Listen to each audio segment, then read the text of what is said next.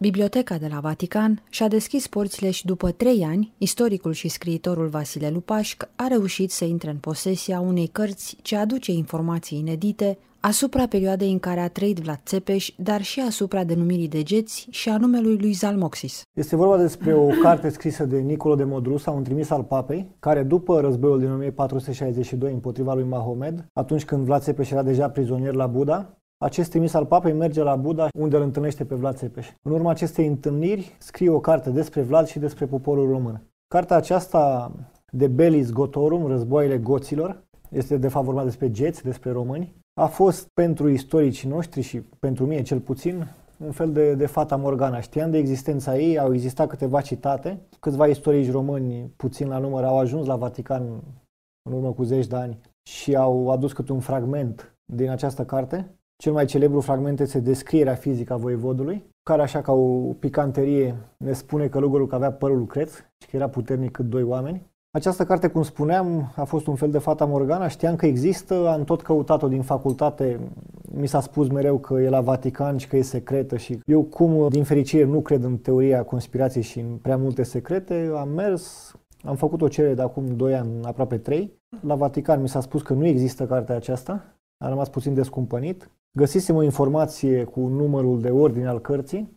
Am trimis înapoi o cerere, mi s-a spus că la acel număr de ordine există altă carte. Era adevărat, manuscrisul se află astăzi la o bibliotecă corespondentă a Vaticanului, deci nu la acea clădire. O bibliotecă care aparține Academiei Italiene. Și spre surprinderea și bucuria mea am fost, mi s-a aprobat să o văd și să iau o copie. A fost mai greu până când mi s-a aprobat și până când am localizat cartea. Modul în care a fost realizată cartea la timpul său poate fi comparat azi cu un interviu. Este scrisă de un om care a stat față în față cu Vlad Țepeș, care îl descrie fizic, descrie modul de gândire al voievodului, relatează câteva evenimente pe care însuși Vlad Țepeș le-a povestit și poate mai important este o carte care nu tratează doar subiectul Vlad Țepeș, ci organizarea militară, politică, și în general organizarea și traiul în, țările, în țara românească de atunci. Cartea conține peste 200 de pagini în limba latină. Au început deja trei profesori separați să facă traducere și cred că va merge repejor. Din ce m-am uitat până acum, sunt lucruri favorabile și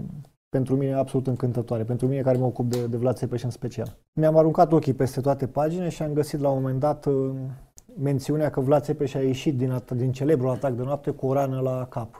Deci ni se confirmă practic ce știam despre Vlad Țepeș, că era un, un erou și un militar desăvârșit. M-a interesat mai mult istoria evului mediu, ev mediu în care, într-adevăr, noi am fost numiți și daci și geți și chiar până la Tudor Vladimirescu eram numiți daci. Pentru mine este foarte important faptul că avem un om care, așa cum am spus, a stat față în față cu Vlad Țepeș și avem un izvor de, de primă mână. Mai există un astfel de izvor, dar poate nu de aceeași magnitudine. O descrierea campaniei de 1462 scrisă de către un ienicer de origine sârbă. Și el povestește din tabăra cealaltă. Iarăși, aceste două izvoare puse cap la cap, uh, zic eu că ne vor da o imagine extrem de clară asupra lui Vlad Țepe și asupra țării românești de atunci. Face o descriere a românilor plecând de la origini, de la daci. Intră și din ce, din ce am văzut și în denumirea de Valah, el vorbește puțin despre originea romană a românilor, cum că numele ar veni de la generalul roman Flacus și, mă rog, dar, repet, trebuie, trebuie tradusă, studiată bine și apoi să venim cu niște concluzii serioase, să nu fabulăm. Nu peste mult timp vom avea și traducerea acestui document și vom afla mai multe informații despre anchetarea lui Vlad Țepeș după arestarea acestuia de către Matei Corvin.